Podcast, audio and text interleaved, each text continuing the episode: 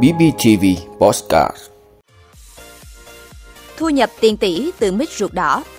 Bình Phước làm sạch dữ liệu tiêm chủng Covid-19 và triển khai ký xác nhận hộ chiếu vaccine. Không được gây khó khăn khi xác nhận hộ chiếu vaccine cho người dân. Doanh nghiệp than khó về thủ tục đất đai. Italy dỡ bỏ hầu hết các biện pháp hạn chế phòng dịch Covid-19. Đó là những thông tin sẽ có trong 5 phút trưa nay ngày 2 tháng 5 của BPTV.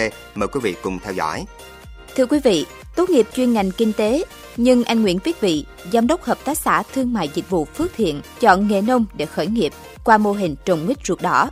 Sau nhiều năm nghiên cứu lai tạo, giống mít ruột đỏ của Hợp tác xã đã được đăng ký, cấp giấy chứng nhận cây giống đầu trồng. Với diện tích trồng 100 ha, mỗi năm cho thu hoạch từ 2.000 đến 3.000 tấn. Giá bán tại vườn từ 30.000 đến 40.000 đồng 1 kg. Sau khi trừ chi phí, thu về từ 50 đến 60 tỷ đồng. Ngoài diện tích trồng mít của Hợp tác xã, anh Vị còn hướng dẫn cho nhiều bà con nông dân kỹ thuật trồng và bao tiêu sản phẩm đầu ra, với giá cố định 15.000 đồng 1 kg. Nhờ trồng mít, nhiều gia đình đã có nguồn thu nhập ổn định.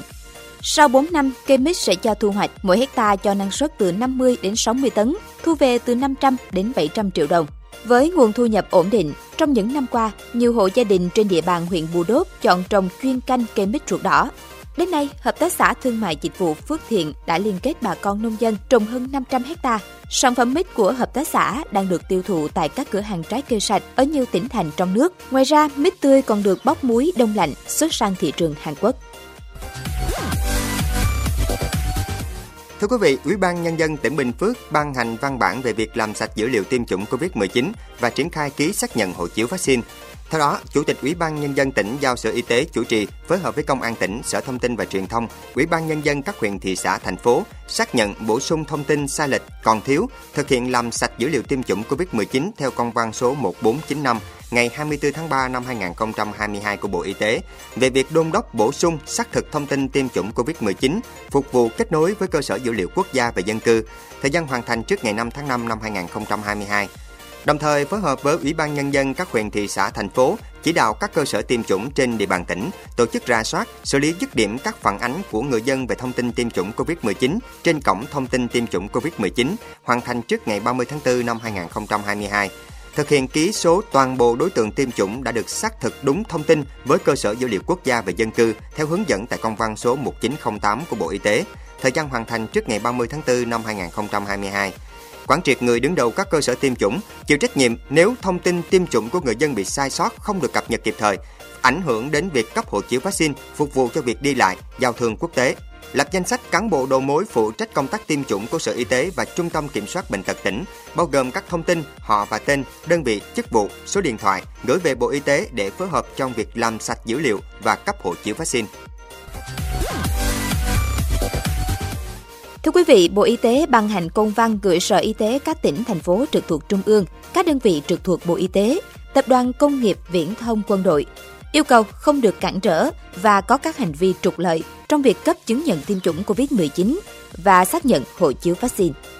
Bộ Y tế giao vụ truyền thông và thi đua khen thưởng chủ động thực hiện truyền thông tới toàn dân được biết về quyền được cấp giấy chứng nhận tiêm chủng và hộ chiếu vaccine khi đã tiêm vaccine phòng COVID-19. Bộ Y tế quán triệt tới tất cả các tổ chức cá nhân có liên quan không được gây khó khăn cho người dân trong việc cấp chứng nhận tiêm chủng và xác nhận hộ chiếu vaccine. Nếu để xảy ra các biểu hiện tiêu cực thì phải chịu hoàn toàn trách nhiệm trước pháp luật.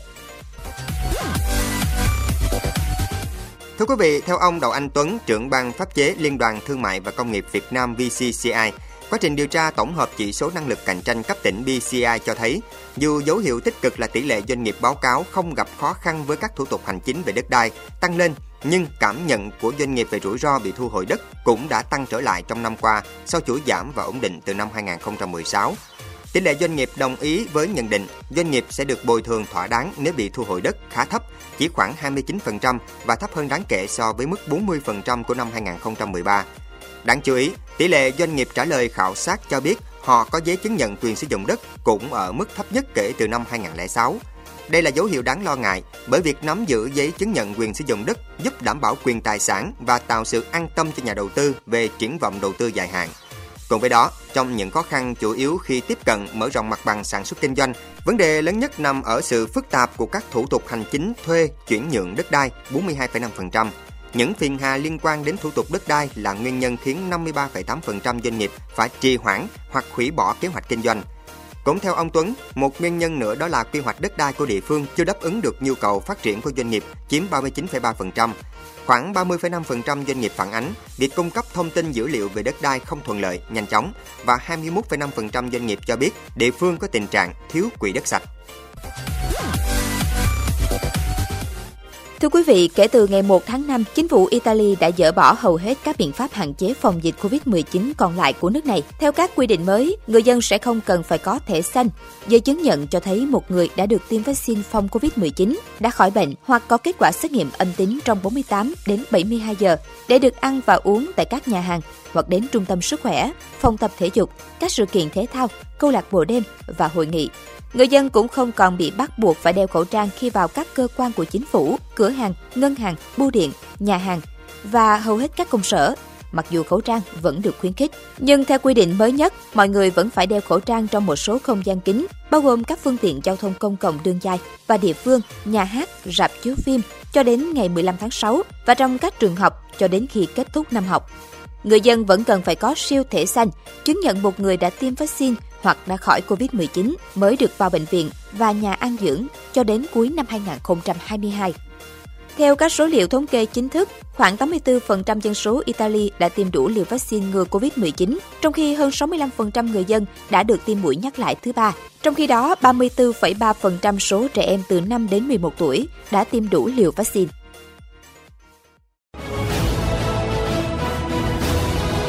Quý vị đã luôn ủng hộ các chương trình của Đài Phát thanh Truyền hình và Báo Bình Phước. Nếu có nhu cầu đăng thông tin quảng cáo ra vặt, quý khách hàng vui lòng liên hệ phòng dịch vụ quảng cáo phát hành số điện thoại 02713 887065. BPTV, vì bạn mỗi ngày.